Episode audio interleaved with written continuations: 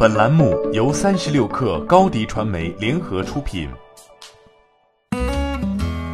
本文来自三十六氪作者牛耕。一月十四号，有推特用户爆料，比特大陆可能取消赴美 IPO，原因是被美国司法部调查。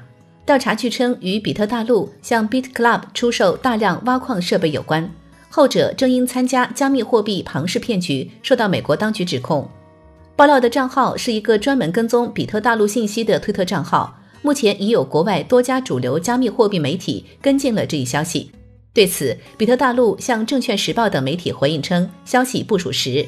目前，BitClub Network 的创始人正因为提供未经注册的证券而受到美国当局指控。据报道，公司内部通讯录显示，其成员担心会被定义为庞氏骗局。彭博社称，从二零一四年四月开始，BitClub 就向投资者募集资金来换取矿池中的股份，并提供有保障的收益。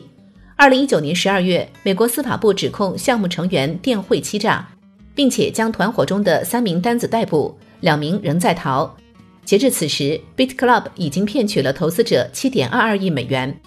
与 BitClub 的可能关联，让比特大陆正在进行的 IPO 雪上加霜。据报道，在德意志银行的帮助下，比特大陆于二零一九年十月向美国证券交易委员会提交了秘密 IPO 申请，希望募集三到五亿美元资金。这次 IPO 由公司联合创始人吴继涵和 CFO 刘路遥主导，公司还聘请了纳斯达克前中国代表处的郑华作为顾问。当时消息传出后，BCH 价格大涨百分之六。在更早的二零一八年九月，比特大陆曾向港交所递交招股书。当时招股书披露，矿机销售金额为二十六点八亿元，占营收的百分之九十四点三。但由于矿机销售的可持续性并不明确，加上加密货币市场不景气，其在香港的上市以失败告终。此后，比特大陆发生了一系列动荡。二零一九年十一月，前董事长张克团离开领导层，法定代表人被更换为吴继涵。二零二零年一月，比特大陆据报道开始裁员一百到三百六十人。